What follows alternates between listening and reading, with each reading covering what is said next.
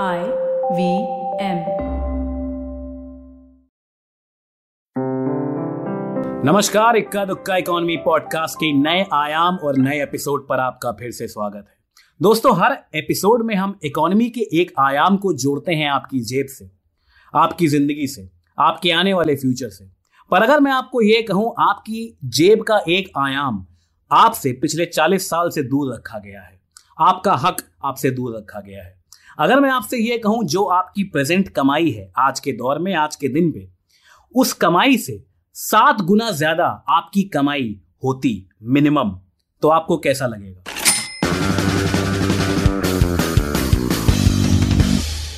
ये मुंगेरी लाल के हसीन सपनों की कोई दास्तान नहीं है, बल्कि आज की वास्तविकता है। मैं बात कर रहा हूँ ब्लैक इकोनॉमी की, ब्लैक मनी की। मैं जानता हूँ, कई बार आप इसके बारे में सुन चुके हैं, और आप अब बोर हो चुके होंगे। पर मोटी मोटी बात यह है, हिंदुस्तान में ब्लैक मनी का जो साइज़ है, वो जीडीपी का बासठ प्रतिशत है। यानी कि हर साल तिरानवे लाख करोड़ की एक्स्ट्रा इनकम जो इस देश में काउंट ही नहीं होती।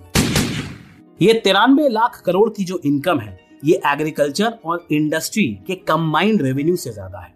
तिरानवे लाख करोड़ की ये कीमत सरकार के सारे स्पेंड्स से ज़्यादा है। तिरानवे लाख करोड़ की ये कीमत हर साल पाँच परसेंट ग्रोथ से हमको वंचित रखती है। हर साल पाँच परसेंट ग्रोथ हमारी कम रजिस्टर होती है, क्योंकि ये तिरानवे लाख करोड़ जो कि हर साल बढ़ रहा है, हिंदुस्तान में काउंट ही नहीं होता है, चंद हाथों में ही रहता है। और इसी गैप की वजह से मेरी और आपकी जो तनख्वाह है, मेरी और आपकी जो इनकम है, कहीं ना कहीं एक वर्चस्व पे बढ़ने से रुक जाती है। अगर ये पाँच परसेंट का एक्स्ट्रा फिगर हम हर साल अपनी जीडीपी में जोड़ें तो हमारी इकोनॉमी आज की तारीख में पंद्रह ट्रिलियन यूएस डॉलर तक पहुँच सकती है। और ये वो फिगर है जो चाइना ब्राज़ील अर्जेंटीना यहाँ तक कि रशिया जैसे देशों को मेमना बना सकता है। हमारे देश का राजनीतिक और आर्थिक वर्चस्व इस फिगर से कितना बढ़ सकता है, इस बात का आपको अंदाज़ा है? और क्योंकि अंदाज़ा नहीं है इस अंदाजे पर बात करने के लिए मेरे साथ जुड़ रहे हैं डॉक्टर अरुण कुमार, जिनकी किताब से मैंने ये सारे फिगर उठाए हैं।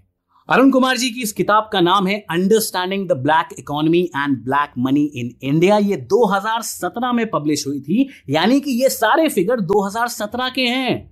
आज का फिगर इन सबसे ज़्यादा होगा। शुरू करने से पहले मैं बता दूँ, अरुण कुमार जेएनयू के प्रोफेसर रह चुके हैं। इकतीस साल तक इन्होंने जेएनयू में पढ़ाया है। 2015 में रिटायर हुए थे। Currently he is the Malcolm Adiseshiah chair professor in the institute of social sciences Arun Kumar is a PhD in economics from JNU and a master in physics from both Princeton university united states and the Delhi university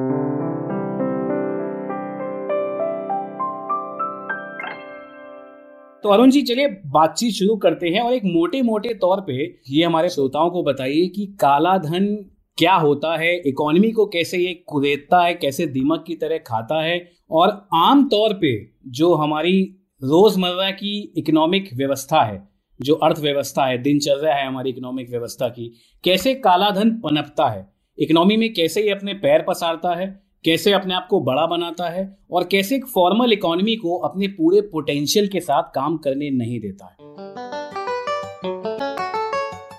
सबसे पहले तो ये कि जो काले धन की अर्थव्यवस्था है इसको मैं सिर्फ़ काला धन नहीं बोलता क्योंकि काला धन और काली कमाई इसमें एक अंतर है okay. धन तो आपके पास कितना पैसा है या कितना आपके पास ब्लैक एसेट्स हैं हम्म, और कमाई का मतलब है हर साल आप कितना कमाते हैं। जी। तो जब आदमी कोई काम करता है तो उसमें कमाई होती है हम्म? और वो कमाई से फिर आप आदमी अपना रोज़मर्रा का खर्चा चलाता है जिसको हम कंजम्पशन बोलते हैं। जो कंजम्पशन करके जो बाकी बचता है वो उसकी सेविंग होती है। और सेविंग को आदमी कुछ पैसा कमाने के लिए उसको इन्वेस्ट करता है। और जब इन्वेस्ट करता है तो वो उसके धन का हिस्सा बन जाता है वेल्थ का हिस्सा बन जाता है हाँ? तो यानी कि जो एक प्रोसेस है वो है काम करना उससे कमाई करना कमाई से फिर जो बचत करना बचत से फिर इसको इन्वेस्ट करना और इन्वेस्ट करने से फिर वेल्थ का क्रिएशन हो अब जो वेल्थ होती है उसका एक जो बहुत छोटा हिस्सा पैसा होता है। यानी कि आप वेल्थ जो है वो आप तरह तरह से आप रख सकते हैं आप उसको रियल एस्टेट में डाल सकते हैं बैंक में डाल सकते हैं फिक्स डिपॉजिट में डाल सकते हैं शेयर में डाल सकते हैं। तो आप हम्म। अगर सिर्फ़ खाली पैसा रखेंगे तो उस पर तो कोई कमाई होगी नहीं। तो जो आपकी वेल्थ होती है उसका एक प्रतिशत से कम ही आप अपना पैसा रखते हैं। हम्म, अच्छा मतलब कैश जो हार्ड कैश होता है। जो होता है। तो इसलिए जो लोग ब्लैक मनी बोलते हैं तो ब्लैक मनी एक सही डिस्क्रिप्शन नहीं है। हमें ब्लैक इनकम यानी काली कमाई के बारे में चर्चा करना चाहिए है ना? क्योंकि Okay. जो जो काला काला धन भी है है ना? उसमें भी तरह तरह से आप उसको होल्ड करते हैं, कुछ विदेश ले जाते हैं, कुछ आप आप उसको जो है रियल एस्टेट में डालते हैं, कुछ उसको आप इन्वेंट्री में डालते हैं, वगैरह वगैरह। तो जो ब्लैक कैश होता है, वो भी बहुत कम हिस्सा एक होता है। अब नोटबंदी अभी हुई, सबसे ज़्यादा लोग आजकल नोटबंदी के बारे में जानते हैं। तो नोटबंदी इस गलत धारणा पे हुई कि ब्लैक का मतलब कैश होता है। तो अगर ब्लैक का मतलब कैश है तो हम अगर कैश जो है अर्थव्यवस्था से निकाल दें तो ब्लैक खत्म हो जाएगा। तो 90 प्रतिशत जो काला जो, जो धन की कमाई है वो देश में ही रहती है और 10 प्रतिशत विदेश में जाती है। हम्म? तो जो भी हमें करना है वो यहाँ पे करना है है वो अगर हम यहाँ पे नहीं करेंगे तो वो काली कमाई चलती रहेगी और उसका नब्बे प्रतिशत यहाँ पे सर्कुलेट करता रहेगा। और जो दस प्रतिशत बाहर जाता भी है उसमें से तीस प्रतिशत राउंड ट्रिपिंग के ज़रिए वापस आ जाता है। तो जी। इनकम जनरेट करने के लिए हम अंडर इन्वॉइसिंग ओवर इन्वॉइसिंग करते हैं जैसे कि अगर एक कोई डॉक्टर है वो पचास मरीज़ देख रहा है और तीस मरीज़ की आमदनी तो दिखा रहा है बीस की नहीं दिखा रहा तो जो बीस हम्म। आमदनी की नहीं दिखा रहा बीस लोगों का जो पेमेंट है तो ब्लैक इनकम जनरेट कर रहा है हाँ? उसी तरह कोई टीचर है वो ट्यूशन कर रहा है लेकिन ट्यूशन की आमदनी नहीं बता रहा है अपने टैक्स रिटर्न में तो वो जो हम्म। तो ये अंडर इन्वॉइसिंग कहलाता है मतलब हमने देखा तो पचास को लेकिन हमने अंडर इन्वॉइस किया और सिर्फ़ तीस का रेवेन्यू दिखाया। उसी तरह हम क्या करते हैं जो कॉस्ट है उसको ओवर इन्वॉइस कर देते हैं। जैसे कि अगर मैं कपड़ा बना रहा हूँ तो मैंने कपास खरीदा। मैंने कपास हम्म। एक करोड़ का मैंने दिखा दिया डेढ़ करोड़ का तो पचास लाख मैंने निकाल लिया वहाँ से। फिर जैसे कि सत्यम के केस में हुआ वहाँ पे एक्चुअल में एम्प्लॉयमेंट चालीस हज़ार का था वो दिखा रहे थे बावन हज़ार। यानी बारह हज़ार लोगों की आमदनी वो निकाल ले रहे थे पीछे से। तो जो हम्म। ओवर इन्वॉइसिंग होती है तो उसमें आप लेबर को जो है ओवर इन्वॉइस कर देते हैं जो रॉ मटेरियल परचेज है वो ओवर इन्वॉइस कर देते हैं ओवरहेड को ओवर इन्वॉइस कर देते हैं। आप अपना टेलीफोन कंपनी का टेलीफोन दिखा देंगे आप फाइव स्टार होटल अपने बच्चों को लेके गए तो आप उसको दिखा देंगे कंपनी का एंटरटेनमेंट आप जो है स्विट्जरलैंड हॉलीडे के लिए गए तो आप उसको कंपनी अकाउंट में दिखा देंगे है ना? तो जो बिज़नेस होते हैं वो अपना सारा जो खर्चा होता है वो सारा जो कंपनी पे डाल देते हैं। तो ये ओवर इन्वॉइसिंग हो गया। हम्म? और जो रेवेन्यू है, उसको अंडर इन्वॉइस करते हैं। अभी जैसे रशिया और यूक्रेन का क्राइसिस चल रहा है। वेस्ट ईस्ट पे ट्रस्ट नहीं करता है ईस्ट वेस्ट पे ट्रस्ट नहीं करता है। चाइना जो है, वो यूएस के फाइनेंशियल सिस्टम पे ट्रस्ट नहीं करता है और अमेरिका को ये डर लगा हुआ है कि कहीं रशिया और चाइना अपना फाइनेंशियल सिस्टम ना बना दे। इस तरह की कई सारी पेडगोजीज दुनिया भर में चल रही हैं। पर अच्छा हुआ आप ये उदाहरण लेकर के आए हो, क्योंकि आप विश्व की अर्थव्यवस्था से भली बाती आप जानते हैं विश्व की अर्थव्यवस्था कैसे काम करती है। तो जो काले धन का जो ये मैकेनिज्म है, जो ये एक इकोसिस्टम हमारे यहाँ देश में बना हुआ है, आपको लगता है कि ये यूनिक है हिंदुस्तान में या फिर ये दुनिया भर में? जैसे चाइना जैसे देशों की उदाहरण की बात नहीं कर रहा हूँ मैं, पर जो डेमोक्रेसीज हैं, जो प्रजातंत्र हैं, वहाँ पर भी क्या ऐसा ढांचा होता है या फिर ये ढांचा स्पेशलाइज है हमारे देश में? नहीं, ऐसा है कि काले धन की अर्थव्यवस्था अलग अलग देश में अलग अलग तरह की है? तो मेरा स्पेशलाइजेशन तो भारत की अर्थव्यवस्था पे है।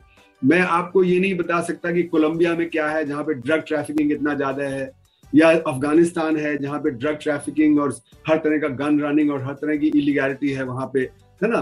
तो मैं भारत के स्पेसिफिक एग्ज़ाम्पल से लेकिन मेरी जो किताब है उसका जब रिव्यू हुआ बाकी और देशों में तो उन्होंने कहा हमारी भी काले धन की अर्थव्यवस्था इसी की तरह है। तो ये मैंने दिखाया कि जो प्रोडक्टिविटी कम होने से जो हमारा पोटेंशियल है अर्थव्यवस्था का, हम वहाँ पहुँच नहीं पाते हैं। जो पोटेंशियल है वो पाँच प्रतिशत ज़्यादा है। तो आज अगर पाँच प्रतिशत की रेट ऑफ़ ग्रोथ हो रही है तो दस प्रतिशत पे अर्थव्यवस्था बढ़ सकती थी। और जब जो नाइनटीन सेवेंटीज में वो साढ़े तीन प्रतिशत की रफ्तार से बढ़ रही थी तो साढ़े आठ प्रतिशत की रफ्तार से बढ़ सकती थी। तो अगर पिछले चालीस साल में जो हमारा पाँच परसेंट हर साल कम हुआ, वो हम जोड़ दें तो आज हमारी अर्थव्यवस्था आठ गुना बड़ी होती। यानी हर एक व्यक्ति आठ गुना ज़्यादा अमीर होता? और हमारी अर्थव्यवस्था यूएस की अर्थव्यवस्था के बराबर होती।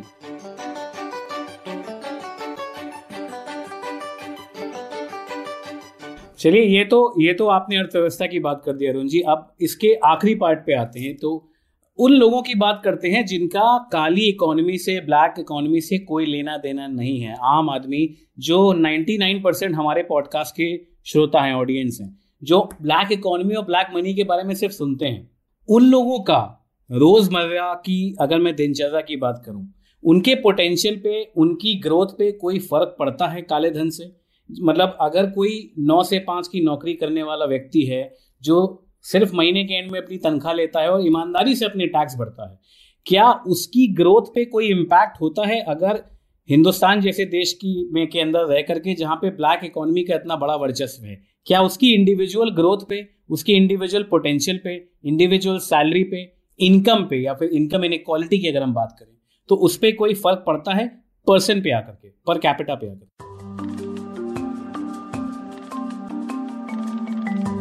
जी हाँ यही मैंने बताया ना कि अगर हमारी अर्थव्यवस्था आठ गुना बड़ी होती तो हम हर एक व्यक्ति को आठ गुना ज़्यादा तनख्वाह मिल सकती थी। तो हमारा डेवलपमेंट इससे रुक गया और इससे हमारा जो एम्प्लॉयमेंट जनरेशन है वो कम हो गया। अगर हमारी ट्वेंटी ट्रिलियन डॉलर की अर्थव्यवस्था होती, ना कि ढाई ट्रिलियन डॉलर की तो आप सोच सकते हैं कितना रोज़गार पैदा होता। आज जो बच्चों को नौकरी नहीं मिलती है, वो कितनी नौकरी मिलती। फिर जैसे कि हम शिक्षा है, स्वास्थ्य है, उसमें बड़ी परेशानी है। टीचर ढंग से क्लास में पढ़ाता नहीं। बच्चा एक घंटा क्लास में वेस्ट करता है, घर आता है, ट्यूशन करता है, वहाँ पे भी रट्टा लगा दिया जाता है। तो उसका इंटरेस्ट कभी जगता ही नहीं है एजुकेशन में नॉलेज जनरेशन में। आप हेल्थ का ले लें तो हेल्थ में जो डॉक्टर अनाप शनाप उल्टा सीधा टेस्ट रेकमेंड कर देगा। आपका अनाप शनाप खर्चा करा देगा। और आपको क्योर नहीं करेगा टाइम पे, है ना? तो लॉयर है, वो आपका हो सकता है केस गड़बड़ा दे क्योंकि उसको दूसरे पार्टी ने कुछ पैसा दे दिया है। तो जितने भी हमारे प्रोफेशनल क्लासेस हैं, वो काम नहीं कर रहे जो उनको करना चाहिए। और आदमी जो है, वो फंस जाता है इन सब चीज़ों में। अब जैसे कि अगर आपको जो है कहीं बीमार हो जाते हैं तो आप सीधे अस्पताल जाके इमरजेंसी में आप इलाज नहीं कराते। आप पहले अपने दोस्तों से पूछते हैं, कौन सही डॉक्टर होगा, कौन सा अस्पताल सही होगा, है ना? तो आपका टाइम वेस्ट हो रहा है। फिर आप जहाँ जा रहे हैं वहाँ पे किस तरह का होगा, सही दवा होगी या नहीं स्पूरियस मेडिसिन हो जाती है स्पूरियस आपका आईवी फ्लूड हो जाता है, लोगों की डेथ हो जाती है उसमें, है ना? लोग घबराते हैं, आपका एक्सीडेंट हो जाए तो कोई उठा के आपको अस्पताल ले जाने वाला नहीं है कि पता नहीं पुलिस के चंगुल में फंस जाएँगे, कहाँ फंस जाएँगे। तो हर तरह से जो आम आदमी है, उसका जीवन अस्त व्यस्त हो जाता है। तो इसको मैं कहता हूँ कि जो होना चाहिए समाज में वो नहीं होता है, जो नहीं होना चाहिए वो होता है तो आम आदमी उसमें फंसा हुआ है। और दाम है वो तेज हो जाते हैं, क्योंकि इसमें ब्लैक इनकम जनरेशन की वजह से दाम ज़्यादा बढ़ा दिए जाते हैं, जितने होने चाहिए। तो इन्फ्लेशन भी तेज हो जाता है अनएम्प्लॉयमेंट भी ज़्यादा होती है डेवलपमेंट भी कम हो जाता है मॉनिटरी पॉलिसी भी फेल हो जाती है, और आपकी जो प्लानिंग भी फेल हो जाती है। तो कुल मिला के देश को जहाँ पे पहुँचना चाहिए, वहाँ नहीं पहुँच पाता। तो अगर देश वहाँ नहीं पहुँच पाता, जहाँ पहुँचना चाहिए तो हर आदमी जो उसमें फेल हो जाता है। फिर दूसरी बात यह कि जो ब्लैक इनकम जनरेशन है, वो तीन प्रतिशत लोगों के हाथ में केंद्रित है।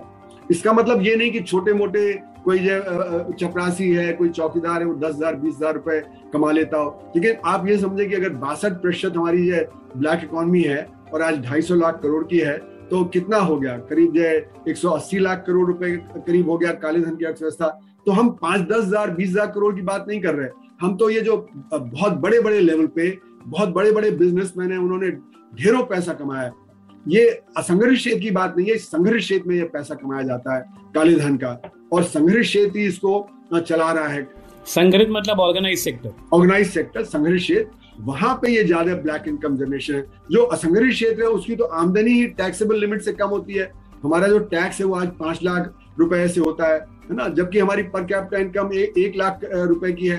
यानी कि जो 90 परसेंट लोग हैं उनकी तो आमदनी ही जो टैक्सेबल लिमिट से कम आती है। वो तो अगर इनकम डिक्लेयर करें या ना करें वो ब्लैक नहीं है। तो जो ये ऊपर का तीन परसेंट का तबका है ये सारा खेल उनका है। और इसीलिए अगर आप देखें तो दिल्ली का भी सोशियो इकोनॉमिक सर्वे जो आया था 2018 का पैंडेमिक के पहले का उसमें दिखाया था कि अट्ठानवे प्रतिशत लोग दिल्ली में पचास हज़ार रुपए प्रति माह प्रति परिवार से कम खर्च करते हैं। यानी छह लाख।